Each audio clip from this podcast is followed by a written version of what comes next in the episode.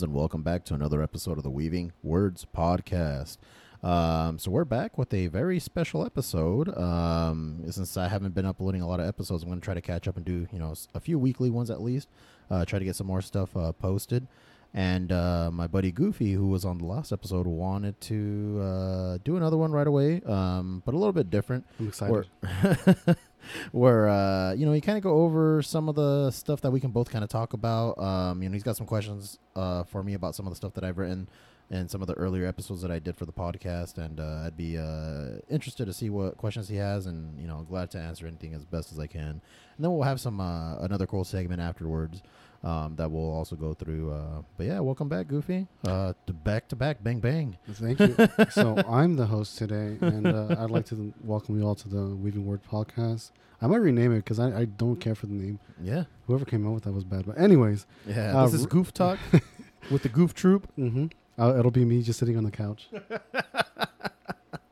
Um, but w- what were some of the questions you had, man? Like, uh, So when you started your show, it, it I was enthralled because you were writing stories, these little short stories. You've always been writing stories, Yeah. from what I remember. yeah, yeah, I like to write. Yeah, and I I was super on board. I'm like, yeah, man, here, do this, do whatever. I, I was always something new, something different. Yeah, and since you're always reading, you're always drawing from some kind of inspiration, and you have you're surrounded by knowledge. Uh, where does this come from? Uh, well, like like you said, I, I read a lot, I watch a lot, I play a lot of games. I do. I try to kind of take in everything I can. I, the whole point of the show is talking about stories we like. Um, and uh, you know, it's easier to talk about stuff you like, and you like stuff usually because something kind of resonates, something something latches onto your you know you latch onto with your brain or your thoughts or your feelings and uh, usually it's you know good storytelling you know uh, just like we'll talk about later sometimes it's just a quote sometimes it's a, a character or, or moments I, I you know like or that. dialogue I like that wording resonate because it's it's on the same wavelength. yeah you, the and, same frequency exactly and then it hits you the same way. You Like it, it could be an ideal, it can be something you believe in, and it's like right or a way you're feeling you know and, Mhm. and again that's why i definitely like to go back and and rewatch replay or reread um stories that i liked you know when i was younger and stuff because you'll come at to up to it with a different point of view different life experiences. Um i've gone with mike to go watch uh what was it um spirited away in theaters a Mhm. few years ago yeah, and I had watched it with him like 10 years ago at his apartment and I my point of view just had changed. You know, I remember first watching be like this is a great movie, you know, everything's done really well. Mhm. Then I watched it the second time and I still thought it was great, but I'm like, fuck the little girl's fucking annoying, dude. Like why is she such a brat, dude? Like, you know, just like hella weird. I don't know if that's one of those things like my patience has changed or, you know, I don't, I don't, uh, how do you say, uh, relate as much with the kids anymore, you Yeah. know? I'm like all old and curmudgeony and shit. But no, it's interesting. And then, and then what was it that caught you the first time? Because I've never seen any Studio Ghibli movie, by the way. They're good. Studio Ghibli stuff is great, and it's uh really all the Miyazaki films awesome. Um, really, Mike loves them. That's his favorite shit. yeah, you yeah. know? I've, I've Um, had many conversations with him about them, and I, like I've never seen one. But Yeah. what what is your take on them? I think they're cool. Good stories, interesting, different. Um, a lot of uh, like we were kind of talking in the last episode. You know, you'll have these characters that are kind of normal for the most most part. So that they'll either take characters that are kind of normal and they'll put them in these crazy situations, Mm-hmm. or they'll take these super special characters and put them in really mundane situations and just seem kind of that. Yeah. It's, it's really cool. It's really interesting to see. Um, but yeah, no, dude. Again, like I, I just I pretty much cannibalize a lot of stuff that I like. You know, I'll take things from, you know, uh, from movies, from shows, from video games, from comics, from novels, anything and everything that I'm like, that's a cool idea. You know, like maybe I can incorporate that or do something similar to it. You know, th- there's all, again, and like you know, uh, I'll go through phases too, just like food. You know, I'll, I'll want to eat one thing for a while, and then be like, all right, I'm sick of this shit. On to the next. Mm-hmm. So uh, you know, I, there's a lot of genres that I like. Um, obviously, I like sci-fi. Not even I like science fantasy. I like stuff like Star Wars. Star Wars is my favorite. I love Star Wars. yeah. I like uh, a lot of the cartoons. I like a lot of humor too. You know, I like really goofy shit. You know, um, especially like when it's just over the top. Sometimes where you're just like, what the fuck is going on here? Right? A lot of that shock humor. Um, I, I like right now, especially. I, I've always been a fan of westerns, and I'm glad they're kind of making a, a renaissance again. Like you know, the neo westerns becoming very much a thing. Um, so I- I'm glad that's kind of coming back because it is cool to see like modern day sci-fi's or not sci-fi's westerns, even if they are like a sci-fi western. You know, like Mandalorian kind of started off as. Uh, so no, I definitely a lot of it is just um, consuming as much as I can. Yeah. I had a conversation with a customer at my comic shop um, not too long ago where it's like, I feel like it's really difficult for writers and comic books to stay relevant. And I think a lot of it being is, you know, the older you get and the busier you get, you stop reading as much books as you want to. You can't keep in touch. yeah, and you can't keep in touch. And it's not just that, but you're not consuming stuff. If you're not consuming, you can't Produce. yeah, you can't produce. You need Mhm. fuel. You need fuel for the creativity. You, i- i- it's uh, crazy people are the ones that think they just know everything and that the writing's always good. Your Frank Millers, your Grant Morrison's. It's I like no, you got to adapt. You got to overcome. I think it's Stephen King who reads a shit ton. Like every every I forget the the quote or the exact number, but it's like every year he reads a, a at least double digit number of novels. like an absurd amount. Yeah. Yes, and that's where he he throws out like a shit ton of books. Not everything sticks, but again, it's like spaghetti, right? Right. Something's gonna stick, and that's where I think uh, you're correct. Like all the reading that he does, it, it, it hits something with him, and he Yeah, works. it's fuel. It's fuel. And he man. Built for something from it. creativity. It's fuel. And again, uh, the more it's like throwing out a net, right? You throw out there and something you're gonna catch, and you're gonna be like, I like this from this thing, and I'll take Mhm. it. And I like this setting from this one thing, you know. So like, oh, this this is a really cool twist, but I want to put it not in like an old. By, like uh you know it might have been a, a twist or a mystery in like a period piece right like back in like victorian england or colonial and you're like no i want to do it nowadays so how would i do that right and it's like well i like these characters i like the way they act so let me see you know like you start Mhm. again you start peeling all the best shit from everything that you see and you start making your own you know it's like a soup right it's like a you know you're making a soup out of all the best ingredients that you like yeah, and, and be like it's up to this out. you as the chef to make sure it fits on the turn. Like, like in this example, it has to fit the current timeline. right, Like, will a cell phone ruin your storyline? And that's Right. where good writing comes in. Right. You know, how would you do that? So I got an idea for a Western story that I've been brewing over for a few years now. And uh, at some point, you know, something as simple as like the idea of telegrams coming in. Because, you know, they, had they Mhm. started having those towards the end of the you know, Mhm. Wild West era. That telegrams, you can start communicating with people at distances that were impossible before. And again, that doesn't sound like anything big, but it's going to impact my Oh, story it's- a good amount. dude. yeah. You know, it's going to kind of. it's revolutionary. Yeah, it's gonna, it's gonna. So there, there, there's stuff where it's like, oh yeah, how's it gonna impact it? And it's like you'll have to wait and read it, and you'll be like, oh shit, yeah, Mhm. this does matter. It'd be like if yeah, oh yeah, if uh, the colonial times, you know, if the the colonies had telegrams, Mhm. how much better? Um, oh, they'd be getting messages instantly. yeah, exactly. So just a little stuff like that, where it's like, oh yeah, it would make a difference. Like Mhm. you know, so th- th- there's stuff where it's like you just don't even think about. them. like, yeah, I'm, I'm gonna. I'm gonna, you know, again, you know, you're, you're taking all these pieces and you're making a soup. And the idea with it too is, you know, just like any food. It's not just soup. Like let's just say like any food, you know, like a pizza. We all love pizza, right? Mhm.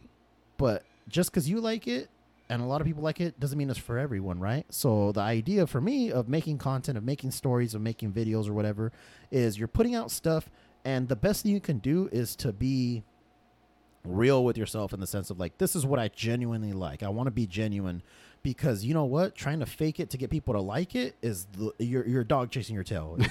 you are, yeah. It doesn't matter because you're making stuff Uh-huh. for someone else, not for yourself. Yes. And when you're when you're genuine and you put stuff out that you like, it might not hit with 90% of the people, but you know Mhm. what? There's going to be that 10% of the crowd that's like, hey, that's fucking cool, man.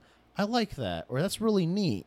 Do you got any more? And then you just keep putting it out, and eventually it just gets in front of more people's eyes, and the, that number grows, dude. I think that happens with a lot of things that are popular now. They were not popular at the time.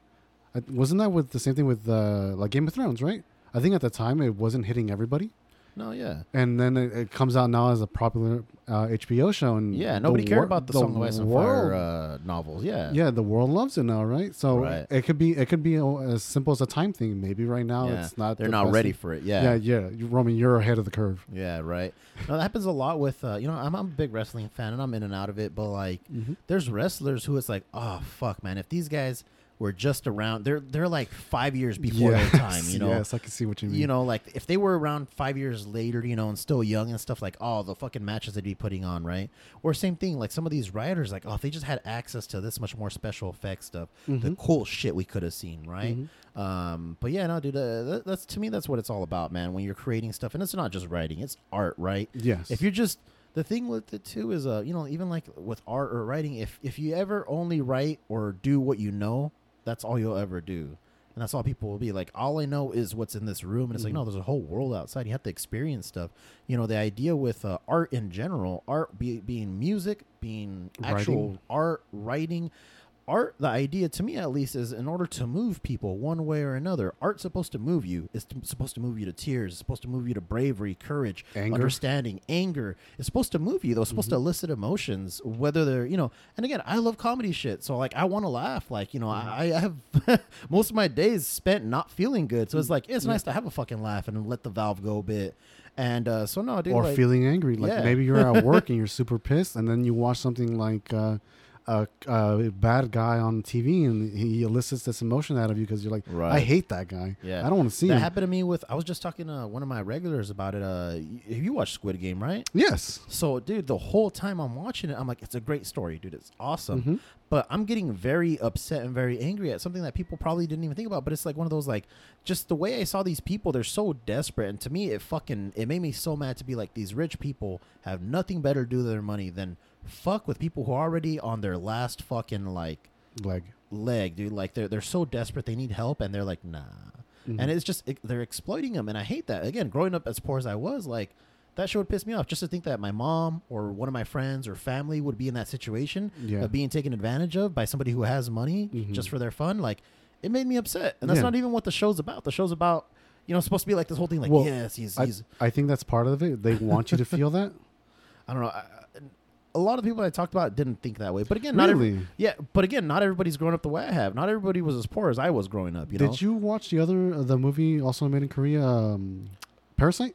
Not yet, no. No. Okay, that that film does the same thing where you the way they they portrayed it at the beginning with trailers, it was portrayed as um, rich people are weird or whatever, and that's what you think coming in.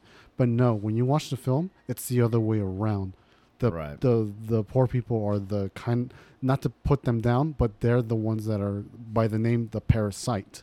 Right. So right, and right. then you elicit emotions from their actions. Yes, the rich people aren't the best people, but you get to see the desperate Yeah. side and how desperate and the way these people get at, at, at their lowest. yeah, everybody has a point of view. Everybody has, you know, Mhm. That's the thing I tell people too. A lot of times, you know, I'll talk to people about like, you know, how shitty my life's been and this and that. Like, in the sense of like all the problems I had to deal with, and you know, people like to boil it down like, well, if you're rich, it wouldn't happen. I'm like, it doesn't matter how much amount of money you had. Like, divorces happen to rich Mhm. people all the time. Families being split apart happen all the time. You know, going through just a bunch. anything. It, it could, yeah, dude. Being in a mansion doesn't make your sadness or depression better. You can have, you can have a sickness and like Yeah, uh, like at the in the the show, like someone can have a sickness and w- their life's coming to them. The money, all the money in the world, probably can't save you. Yeah, exactly. They could give it a best shot, but it's probably not going to save you. You know, um, but yeah, that, that- yeah, that was a good show. That I really liked the Squid Yeah. Game. I liked it too. Yeah. What other questions do you have? So uh, well, you draw from all these different things, and obviously it shows in your writing. Uh, you like the first. I think it was your first one. You had it was a sci-fi uh, uh, No. opera or what? Oh, space opera. Yeah. space opera. There you go. But it was sci-fi. Time travel space opera. yeah, Yeah, and it That was all sci-fi term. based. And then you sw- you switched it up later to uh, to be uh, you had your horror element when you made a haunted house. I'm like, yeah. that's really well done. And then you had one that was, uh, it, it- to me, it felt like it was War- Waterworld, and everybody was on ships. Oh, for which one? The pirate one, remember you? Yes. So very much like that. So the Mm. idea with that one, because I want to go back to that actually. There's more to that story that I can tell because. Yeah. there's so many different lands. But the idea to that is supposed to be like a post-nuclear, you know, Yeah. Mad Max. I thought it was Waterworld. Well, I never so- seen Waterworld, but I know that's Waterworld. Well, no, the idea is when everything went down the way it did, is there was little spots that didn't get touched, right? So it's Yeah. the the Emerald Kingdom, you know, the forest, lush and green. Mhm. Well, people who couldn't live there, you know, they went to sea and then they lived. You know, they, they, they had these colonies. They got these giant ships and put them together to make their own land out at sea.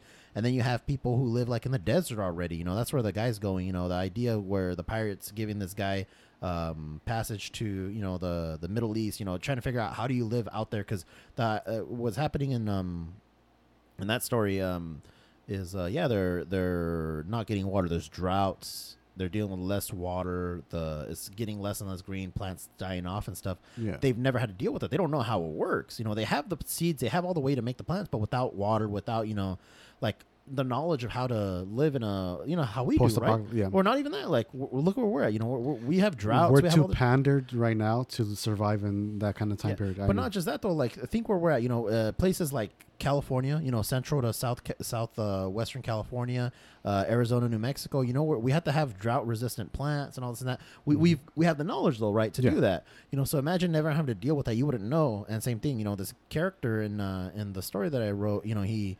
He doesn't have the knowledge. You know, he has the ingredients, right? He has the seeds. Mhm. He knows you need water. He knows you need soil. He knows you need this and that. But he doesn't know what to do when there's not enough water. When you know the the, the winds are turning bad Mhm. and uh, he knows that these people out in the water Have you know, survived. Have survived. So how Mhm. have they done it? You know, like they've helped him out. Like if he's trying to get help, and then you know he goes to get help, makes friends with these people. They, he's like, I can't help you myself, but I can take you to someone who ki- who can. And the idea is he's taking them to you know somewhere like Middle Eastern, you know, like deserty, and they're gonna show him like this is how you survive in the fucking sands. This is how you survive when there is no water. And there might be conflicts with you know them thinking that you know you don't share knowledge for free, right? Like you don't. no, no, not. it's- it's- So at this point in time, what you're telling me, knowledge is the most important thing that's going to help you survive. you know knowledge and then and then what what is owed to you right what is owed to you what are you what are you allowed to give um yeah there, there's just a lot of moving pieces and again i'm definitely looking forward to writing more in that story because i definitely got more for it S- Uh, that that um, that's something tough that I I I looked into writing because I want to write D and D. And if you have an active world, moving pieces. Let's say you're you're focused on one small Right. town. That's why I think D and D does it well, though. All the Mhm. books will take you; they'll, they'll go eventually back to another realm, right? You'll go from uh, what was it, Curse of Strahd, and then like five, six years later, you go back to Van Richten's Guide to Ravenloft. You'll go back to that setting, but again, with all these moving pieces, you can afford to. We have so much in these universes, you can afford to kind of bounce around to get different settings, different storylines, Mhm. and then when you have a story to tell, you can go back to the setting, and be like, all right, cool, now I can pick up the horror fucking shit again, you know, like. I think D and D does a good job with that. But what I mean is, let's say you're making your own world, right? yeah, yeah, yeah. I'm trying to You, let's say own you make a little kingdom yourself, right? You make this little kingdom, whatever. You have your little adventure here. How did that affect the world around it, right. right? Let's say there was a insurrection there, right? Uh, and shit goes down, whatever. You win, you lose, whatever happens. How does that affect the other side of the world? Does it affect it? Yeah. Uh, if they're not I think Game of Thrones did a good job of showing you that. yes, yes, Where you have all these different kingdoms that are constantly, again, moving pieces, Mhm. vying back and, and it's hard to keep track of that sometimes because like they're uh, like you said they're moving pieces and if you're not if they're frozen still and this whole thing happened in this other side of the world Right. how do they catch up and where are they now Yeah, exactly. You're supposed to show, and I think that's a the a good writer can show that. You know, you see that a lot. Again, I'm a, I'm a huge Star Wars fan, so I'll bring Star Wars back into it. Mhm. You know, that's what I love. The original trilogy from Episode four to five, as we know them now, from A New Hope to Empire Strikes Back.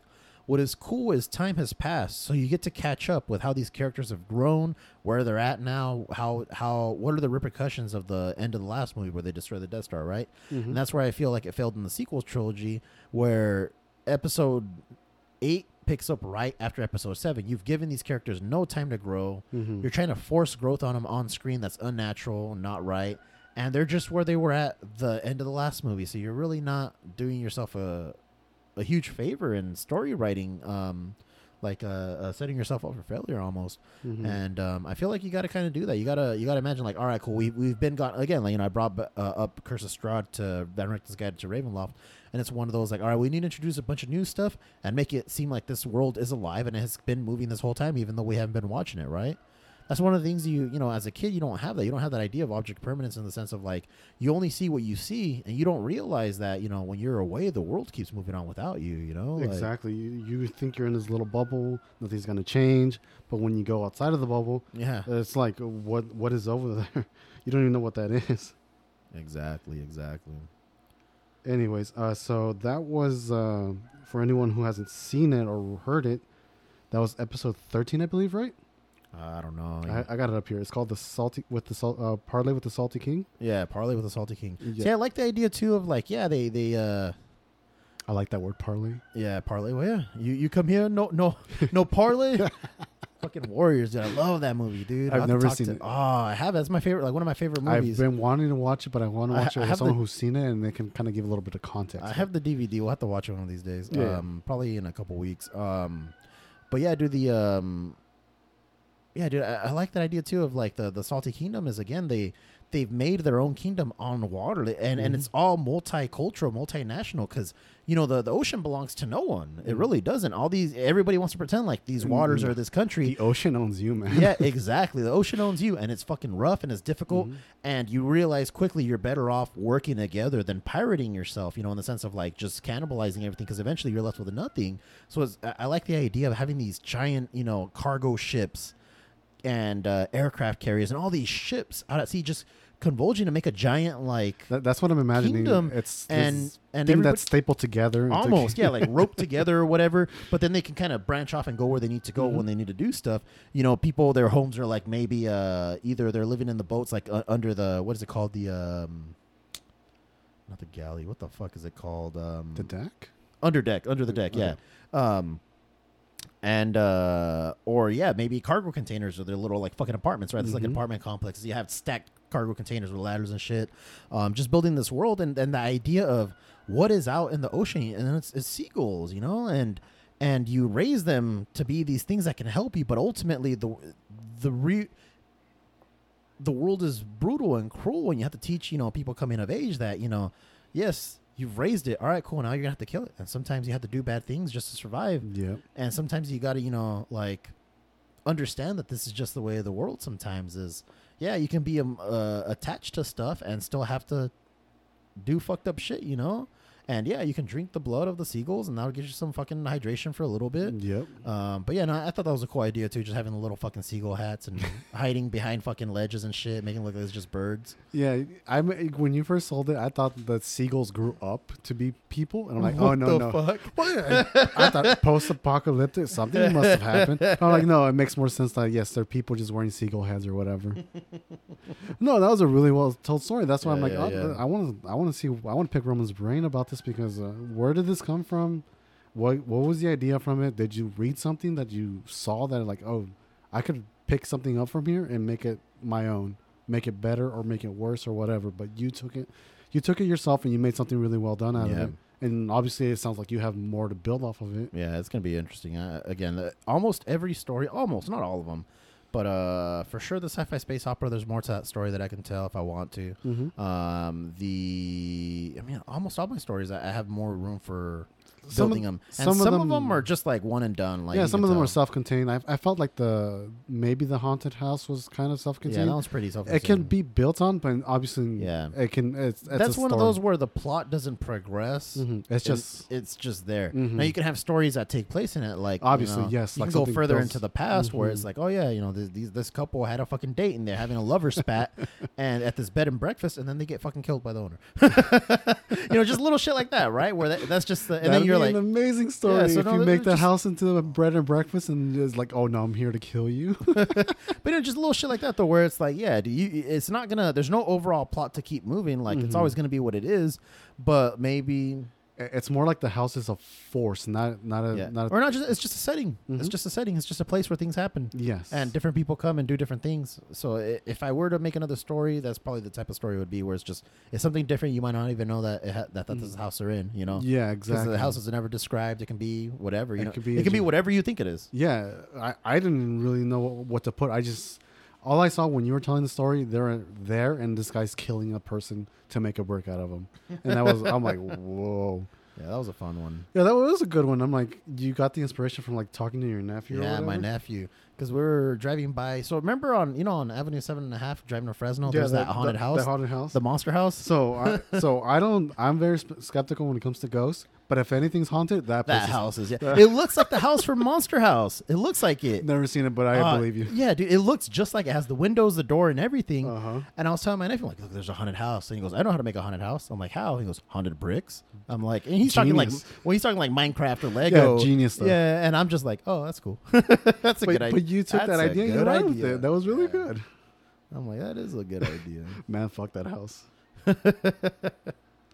Oh man, what else? You have any other questions? Uh, yeah, no. So you had you had the haunted house. Uh, I'm trying to remember what number episode it was. Uh, number eleven. So if you guys are interested, how to build a haunted yeah, house. Early on, it would have been all the odd numbers. So even numbers were me talking or talking with people, and then the odd numbers would be the stories. Mm-hmm. Um, you do all the writing for them. So how hard is it to do the voice acting though? Because Uh, you it- voice act everything. It, it's pretty difficult. Um, I try to. It was so hard at first because I just the very first episode, and I'll never do it the same way. Yeah, the drama. well, and not just that, but I, I did it where I recorded every character's lines at once. So if I was doing the one for one character, I'd do all his lines, record them, and then I'd cut and mm-hmm. paste them into the timeline. I'm like, this is just fucking stupid. But it's also hard going back and forth with some of the voices too, Mhm. dude. Like, so I, I don't know, man. I probably wouldn't do it that way again. What I'd probably want to do is do like a you know radio drama style, where if I do have multiple characters and I want to do it all at once, I'll have I'll ask people to help record with me. You know, I have like three people, Yeah. you know, um, voice acting basically. Something like like at least throw a, a side character to someone so you're you you can keep a, a yeah, just alternate from one to another easy Mm. instead of going back and forth. So so there can be proper dialogue or whatever. Yeah, because Mhm. yeah, then everybody just gets a script, and then we can just go back and forth and make Yeah. it easier. Yeah, because I, I going back and listening to him, like, yeah, man, he did this all by himself, and It's it's a lot of work, and that's why I kind of don't do the stories anymore. It takes a long time to come up with a good idea, plot it out, write it, edit the story, get something that I'm fine putting out that I won't be completely embarrassed of. Because it's hard, man. Like what, what people don't understand is there's so much. It's very difficult to be uh, vulnerable in the way of just putting out stuff that I've created Yeah. and knowing that it's not going to be the best. And you know that's where my rational brain comes in, where it's like, Mhm. yeah, everybody starts somewhere, and again, somebody's going to like it, but it is very hard. So again, for every story that I put out, every episode I put out, there's been so many episodes where I'm doing them, especially by myself. And I hit record, and I've probably had to restart like ten times because like I'm so I, I'm fucking I'm a shy person in general, dude. Like I'm a shy person. I don't like talking to people. I'm socially anxious, and uh, and it's just this is where I got to be like a superhero and just fucking man up and do it, man. how confident were you with the female voice? I don't know. Uh, Be honest. no, it was Like, it was fun. On recording, you're like, do I do I feel feminine here? Am I am I am I projecting what I feel would? It, Oh, I, I love the idea of making like just a fucking hoe ass girl, dude. Like, so I'm I'm gonna be doing a Power Rangers uh role playing game. They have a role playing game. I RPG, remember. Yeah. And I'm gonna be doing a campaign with one of my buddies, and he's like, "Well, Power Ranger don't want to be like, I don't care what color it is, just let me know ahead of time, and I will write up a backstory depending on what color it is, because I'm gonna, it's gonna be a girl, and she's gonna be a fucking hoe for sure, and she's gonna be like, but depending on what color she is, uh, the the color Ranger she is is gonna determine what kind of character she is. Yeah. If she's, you know, uh, if I'm the Black Ranger, then she's gonna be like a fucking big titty goth girl and shit, you know, and just being like all Yeah. fucking like, like just hoish, but like fucking goth about it. Yeah. If I'm the Blue Ranger, she's probably gonna be like a little like Latina fucking like chola and shit, dude. She's, Uh-huh. she's gonna her, she's like my nickname is Charms because my boyfriend uh, Lucky's in jail and he calls me his Lucky Charms and just shit like that, you know. That's um, Yeah, and he goes, oh yeah, he dedicates oldies to me all the time from prison, you know, shit like that. he goes, oh my boyfriend Lucky can't find out that you fucked me or else he'll kill you, you know, just shit like that. Yeah. If I'm the Red Ranger, she's just gonna be the most like inbred fucking like redneck fucking hick. Yeah. just be like, oh, your dick tastes just like my cousin's. just fucked up shit like that. Because again, I, I like the absurdist humor of like, um, you know, just fucking with people too. Because Mhm. especially in a in the sense of a D and D group, you know, a lot of people are gonna try to be serious. You know, they're playing out their fantasies. Yeah. And my fantasy is to make people laugh and to fucking derail whatever you thought you had going. People think we're going one way, and I'm like, let's try to make it different. I feel so bad because there was this one of the one of my customers, um, really really nice girl. She's a sweet, you know, uh, white girl, and uh, I was playing in a group with her. You know, it was like a Halloween one, and she had like this supposed to be like this like village type area where people don't like outsiders and stuff. Well, I'm a gnome. I, I like making this like little shit ass fucking gnome, forest gnome usually, a gnome druid, Yeah. and he's just.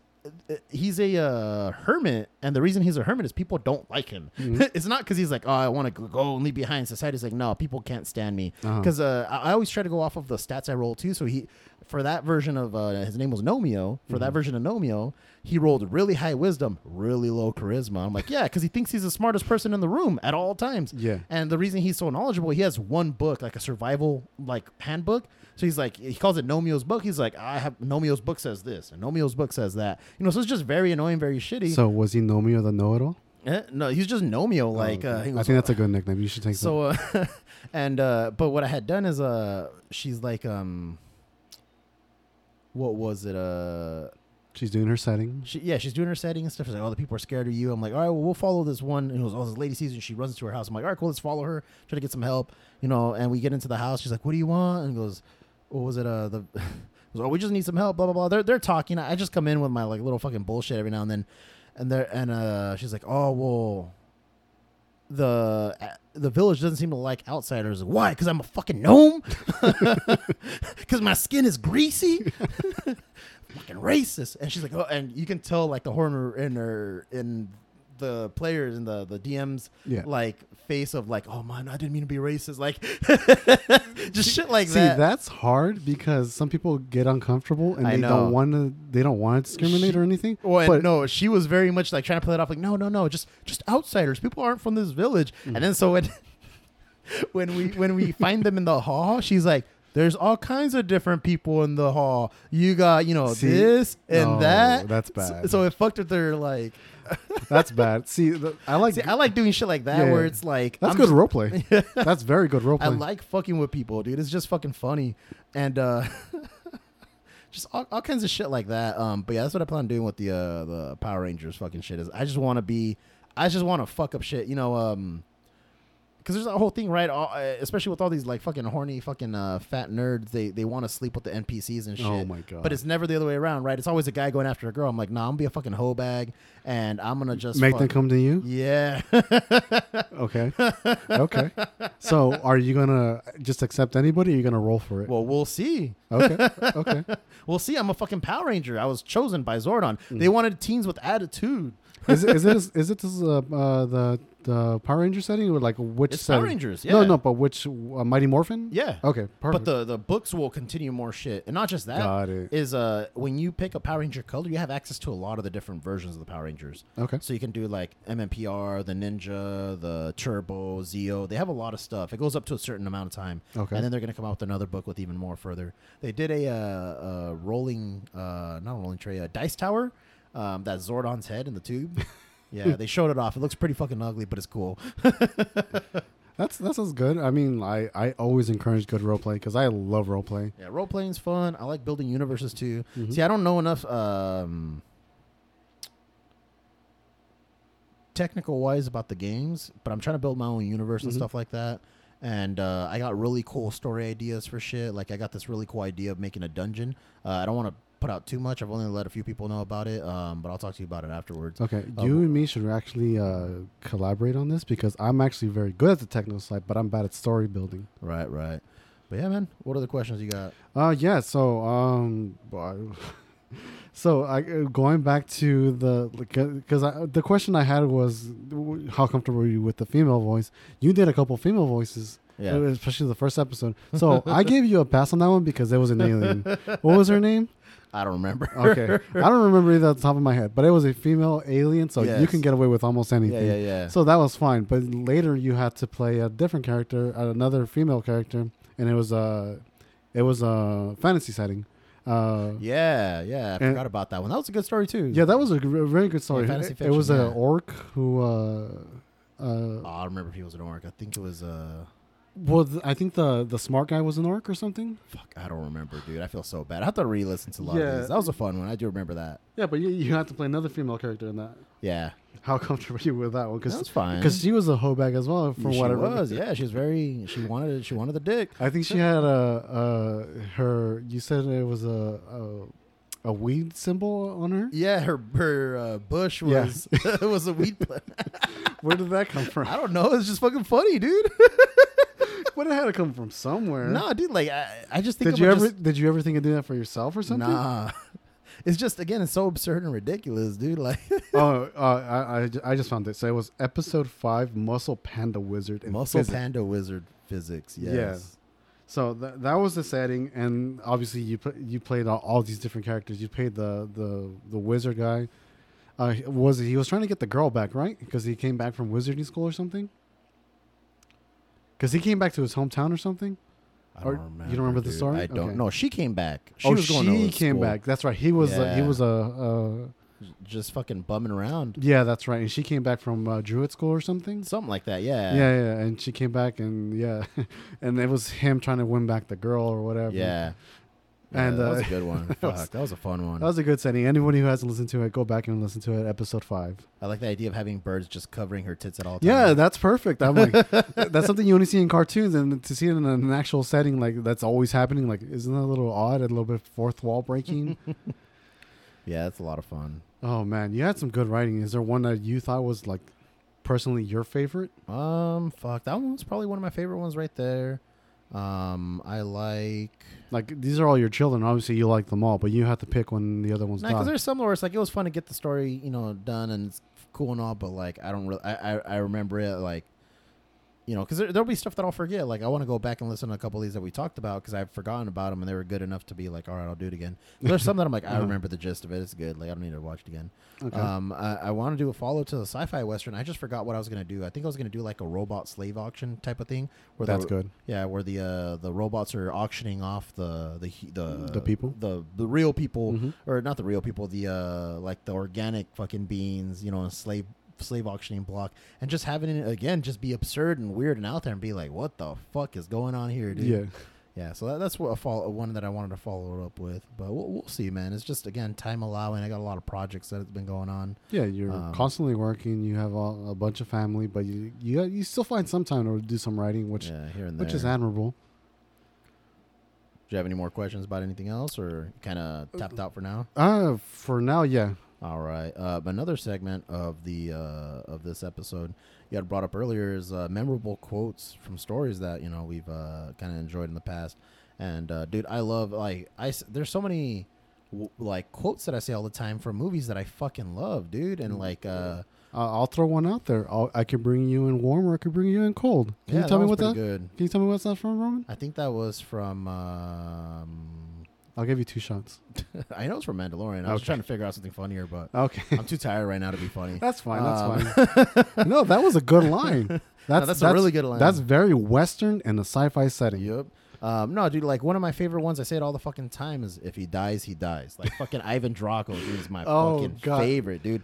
But and and the reason why it's so cool is it's such a cold blooded fucking line, but it also builds on the character of like that's how Ivan Drago's world is. Mm-hmm. Maybe he's not being so how do you say he comes off right as He's- the he's bad being- guy, as mhm. he's uh apathetic.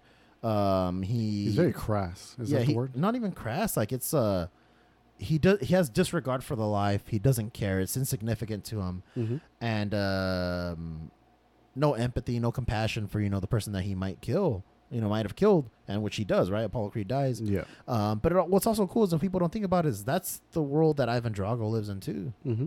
That he's probably had that could have been him on the other end of it. Exactly. And the, and the Russians would not have given a fuck. Exactly. You know, and, and you get to see, you know, when Rocky's in Russia, you get to see when they fight over there what what um, life is like over there? what it's like over there and how he's looked at and how he's treated as well, you know, like um You have to refresh me. So like at the end when he loses, they're giving him shit or whatever and he like beats up the dude like fucking uh beats up the the politician and whatnot. Mm-hmm. Um ha- have you watched the Creed movies at all? no, not at all. So the second one Creed fights um uh Ivan Drago's son. yeah.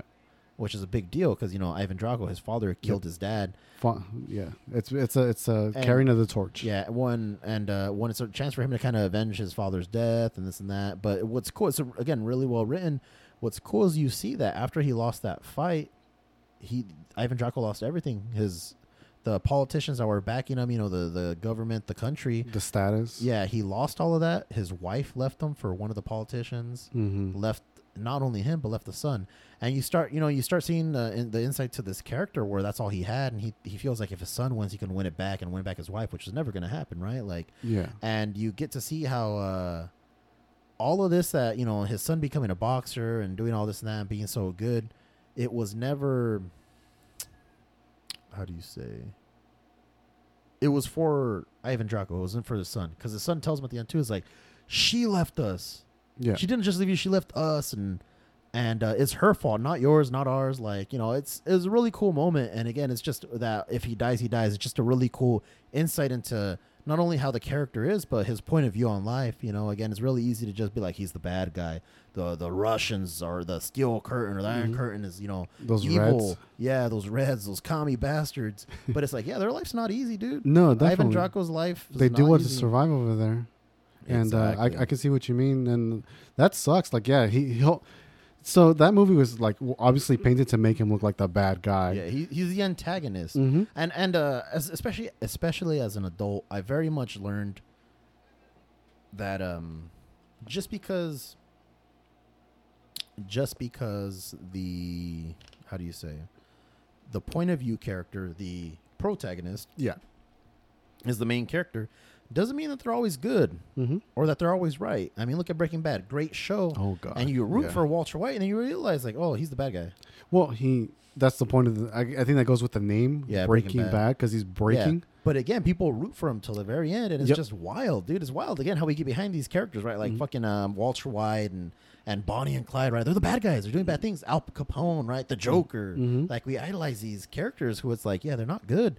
Um, Yellowstone. I love the show, and as I watch it, I'm like, these people aren't the good guys.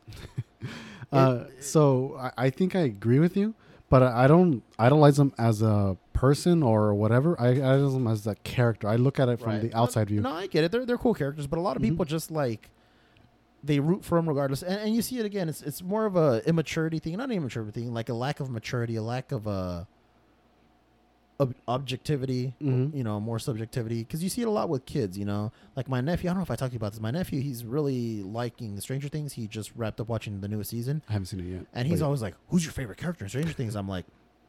They're all cool. Goes, you don't like any of them? I'm like, well, I didn't say that. I'm just like, they're all cool. I don't have, you don't have to have a favorite. yeah. You can just watch a show and enjoy it for what it is. Mhm. You know, but everybody feels like they need to.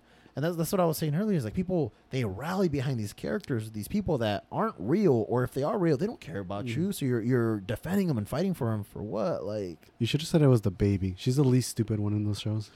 who? Do- Don't they have like a baby daughter or whatever? And what? In Stranger Things, A baby? What?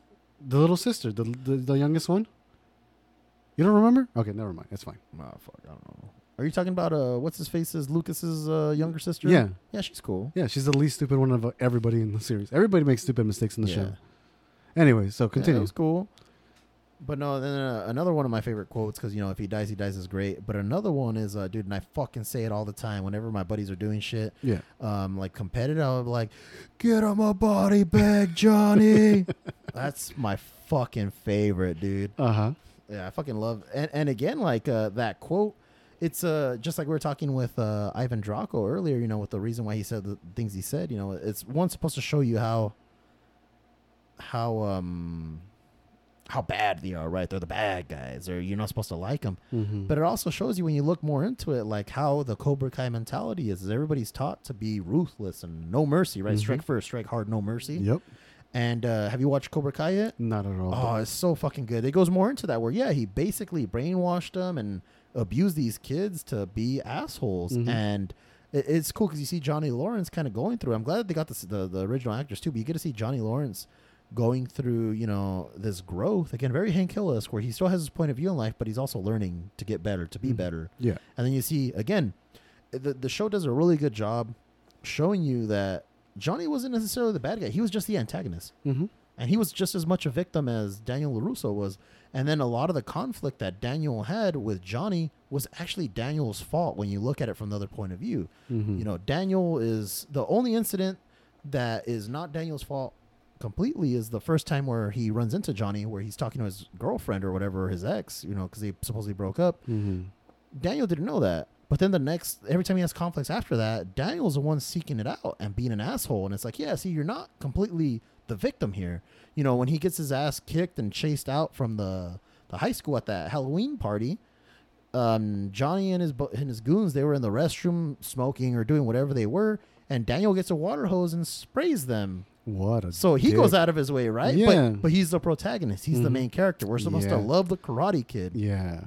So again, like there, there's just a bunch of like little shit like that where you're like, oh yeah, you know, you got to get different point of views, and by being a little bit more objective or, or unbiased at the very least, or just having giving people the benefit of the doubt, or look, tr- giving the thought of having a different point of view, you know, being like, well, let's look at it from this way. It, it's really cool. It, it adds for more. It allows for more storytelling as well. You can be like, all right, well, what story can you tell? All right, we're, we're already establishing that things aren't exactly the way they looked. So It wasn't as black as white as, as it came because you think, oh, this skinny little kid. It, it's I don't want to say coming of age story, but it's a Not it's a story of growth. It very much is coming of age. Though you're right, though. Where it's like he is growing, he's learning a way of the world, maybe not the way of the world, Mm-hmm. maybe the way he wants to live his world, And again, it's it's a really cool story. You know, Miyagi Do and all that stuff. If you get a chance, definitely check out um, Cobra Kai because it's definitely worth watching. You'll love it, Goofy. Like I think it's like right up your alley, tone and everything. Well, Um, I think those those two story those two quotes and those two uh, stories are very good examples of uh, what I like when uh, when they, they, they turn the tables. A good writer when they turn the tables and they show you a different per- perspective, like oh shit, maybe the person that I was rooting for wasn't always correct. Right. They they were doing the right thing, but at, at, in the end they were doing the right thing. But the other person was fighting for something as well, and you don't get to see that from right. the first point of view. Yeah, rare, rarely do you get to see that. hmm And Again- that's that's really well done. Again, same thing with uh, you know, we'll go back to Rocky. You've watched the first ones, right? One, two, three. I've seen them all. I just don't Um, remember because it's been years. So right, Rocky's a protagonist in part one, hmm but just because Apollo Creed's an antagonist doesn't mean he's a bad guy. Mhm. You know, and then you see it in the second movie for the the rematch, and then in the third movie, you see him help him train. So Yeah, that was cool. Yeah, I, I remember that. That was cool, and it's like, so you you get this point of view where like he's not the bad guy. Maybe he's a dickhead or whatever, well, but he, he wants the to win. champion, though. But he's the he- champion, yeah. and, and he wants to win. And he's right because you have to talk shit. You know, you get eyes on you. You get eyes on you. You can sell ads. You can make That's money. sponsorship. That's money Exactly. Yeah. You know, Conor McGregor, all these fuckers. You know, Mm. uh, what's the one uh, Mayweather? You know, like they know what they're doing. Like. Yeah, you, you know what they're doing. They're hyping up the crowd. They're trying to sell out their show, and then it's a way to make money. You can't fault them all for that. Maybe they were told to do that. We don't know. Right. So no, like I, I like stuff like that. I'm trying to think of other fun quotes because I, dude, I'm a like one-liner guy. Like I love, A good one-liner is always great. Yeah. I'm trying to think like there's just a bunch of other fun stuff. dude. Anything from a comic book or a manga that you read. Well, fuck, I was just thinking about this one uh, yesterday, day before when I was at the gym. Mhm. But like, uh 'cause cause the new Obi Wan shows got me on a fucking Vader kick again, and I was remembering the very end of uh Charles Soule's run on Darth Vader, issue 25. He's fighting off Darth Momin, and he's fucking destroyed and fucked up. And uh, let me see if I can find the panel again. But basically, what he says is, "I create my own destiny. My destiny's in my hands." And I'm like, "That's so true." People like to think everything's gonna be well. I'm like, it's gonna be well if you make it well if you work to do it. You can't, you know, there's some stuff where you just got to be patient. There's some stuff where it's like, yeah, you got to be proactive. You can't be reactive about it. Um, let me see if I can find it. What about you, Goof? What are some uh, quotes that, uh, Uh, you and I are familiar with this uh, manga, My Hero Academia. yeah, Um, we can both agree that um, All Might is a is a good character. I like All Might. Yeah, So I'm not too far into it, but uh, there is something that really stuck to me when um, when I was reading it. Uh, it was a it was a line that that started with uh, our protagonist character Deku. yeah, He's the kid that inherits his power and all that stuff. yeah, yeah. yeah. for some of you that don't know. Um, and he says something to All Might. He says, "Was there ever a moment you you couldn't save someone?" And that just started like this big tangent of All Might because this at this moment, All Might is not in his uh, powerful form, right? yeah, he's in the, the little he's in his exhausted form. exhausted form. But he was still still able to look Deku in the eyes and still say the things a hero should say to him. right. And he tells them, at this moment, there's someone out there that's getting hurt or being uh, robbed or whatever, right? And I can't help them. And that, that I think that stuck to me so much because that proves to me that All Might is a good character. He might not be the actual Superman of the world, but he, he's the example of it. What heroes should strive to. So, in that example, when he's he's talking to Deku and he's giving him this moment or whatever, Deku realizes like my hero is my actual hero here that that's teaching me to be a better person has just taught me something better as well because I could do the best I can, but I can't do everything all myself. Right. That's what friends are for or whatever. But that that does it, it stuck to me. No, it, it makes sense though, dude. Like, um, you can't always save. You're not. You can't be everywhere at once. you know, Exactly. as much as you wish you could. Exactly, and that was the point he was trying to make. It's like I'm I'm doing the best I can. I'm killing myself to do everything that I can, but at the at the very end, w- uh, right now I'm exhausted. I'm I'm just standing here talking to you, and as we're talking, someone out there's getting hurt. Someone's in trouble, and I can't do anything about it. Exactly. And you need to take that in stride because it's gonna happen to you. And I think that was a good learning moment for the our main character there. no, definitely. What What are some other ones? Um, I had also, we we talked about this off uh, off uh, recording. Uh, there was a moment where uh, where a character talks to another one and he says, uh, "I wanted to destroy something beautiful Oh yeah, from fucking Fight Club. from Fight Club," but that was used in a different context. Uh, where I got it from was uh, there's a comic book. Uh, I don't recall the full name. It's one of the Deadpool ones. It's yeah. one of the Deadpool ones, and um, there's a there's a moment in time, or this, the whole comic book itself is Deadpool jumping from world to world, finding different Deadpools or whatever, and he finds one that's pretty much the opposite of him. He still has all the powers, all the region stuff or whatever, but the, he is a very good guy. He's leaving the army. I think he's the captain of the army. He uh, and the the thing that's important is that he's actually beautiful. As uh, as we all know, Wade Wilson is a grotesque person who looks horrible from all the experimentation and what got him to his uh, super state. Right. So when uh when this f- new other version of the Deadpool takes off his mask because he's like, I want to face you face to face like a man, and Wade sees him, he's like, God damn it, he's also beautiful. and then they get into this big old fight and whatever, and then obviously uh, the Deadpool that we're rooting for wins the fight and keeps beating him over and over in the face, and uh, um, he has a companion with him, which is a zombie head Deadpool. And he tells him, "Why did you do that?" And he says, "I wanted to destroy something beautiful." and obviously, we, if you've seen Fight Club, you know the quote.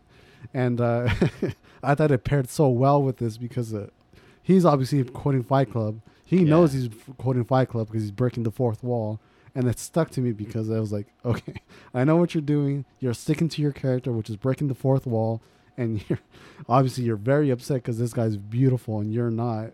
So that's where the line comes from. Yeah, that was a. I know you don't remember it, but know, we, it- we both read it, and I thought I, it was one of my favorites. It stuck to me for till this day. I'm like, this was this was great. It was just a funny moment, right? It was a funny moment. It was topped off with a good one liner. Right. Like, shoot, I still can't find that panel. Okay. But it's basically Vader, you know, he's taking his destiny into his own hands. And again, Mhm. you know, just like I said before, you know, it's like, uh, it was I make my own destiny. Like, it was such a good, such a good freaking story. That whole run Was was basically Vader year one. It was uh, volume two of Darth Vader from Marvel Comics. Uh, Charles Soule was the writer for that. Yeah. And it basically takes place right at the end of episode three for Star Wars. Um, so he's still saying, like, no. And then it's him becoming Vader, you know? Because the way that episode three lives off, he's just fucking bitchy ass little whiny Anakin in a black suit. So how does he go from that to the badass, um, you know, um, Darth Vader that we see in episode four, right? In the original trilogy? hmm Yeah, so it's, it's, it's a really good series, really good ri- writing. If you guys haven't already, I definitely recommend checking it out.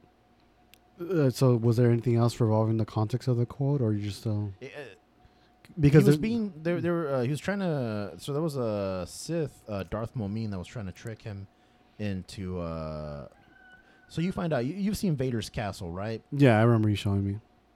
Um, there's a specific reason why it looks the way it does, and it's supposed to be a gateway to the dark side. hmm to time through time. So you're supposed to be able to go in and out, you know, of time. So what he's trying to do is he's trying to harness it so he can go back and save Padme again, right? Yeah. And uh, but he's being you know manipulated by Darth Momin. Darth Momin is another really cool Sith as well.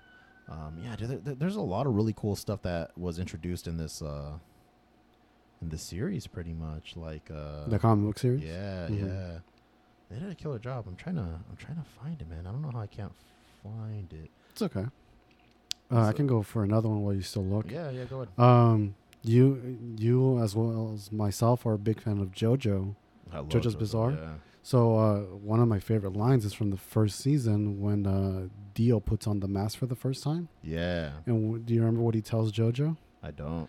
I reject my humanity. I'm rejecting my humanity. Yeah, yeah. that line really stuck with me so well because it worked on so many levels. Because obviously he's transforming himself physically. Right, but also mentally too, where he's like, Mhm. I'm rejecting the idea of what it, what it means to be a human. Exactly. know? Because he, he- uh, I think right before that, he his um he starts drinking, and it's reminding him of his father. He says, "Well, I can't run away from this. What can I do?" So another another layer to that is like, I don't want to be like my dad. So what can I do? Is reject my humanity. It's I, I thought that line hit well with on so many levels. Uh, when and as soon as he does transform and it, it turns into this whole being I, I don't know. Uh, to me, I thought it was great. I know where I can find the picture. It's on my Instagram. I posted it. Okay. yeah, no, like JoJo, they that that was a really well done thing because uh, they uh, it, it hit on like I said on many different levels.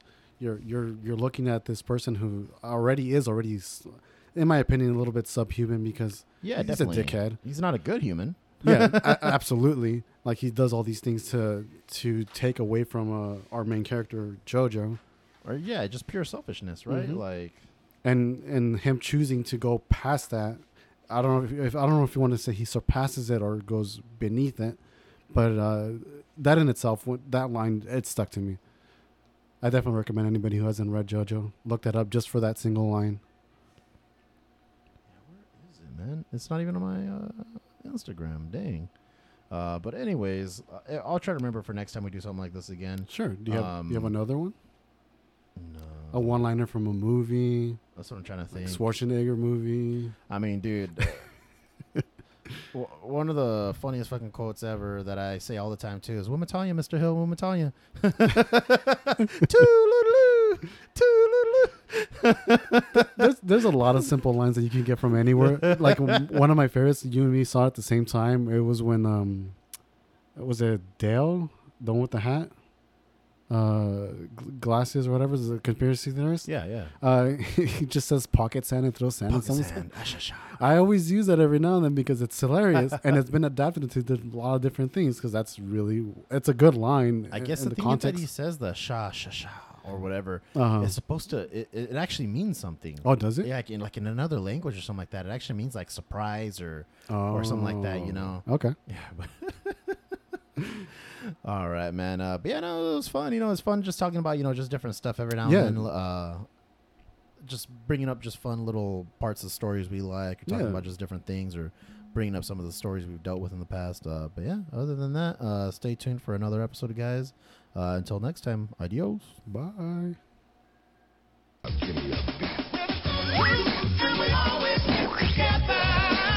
Go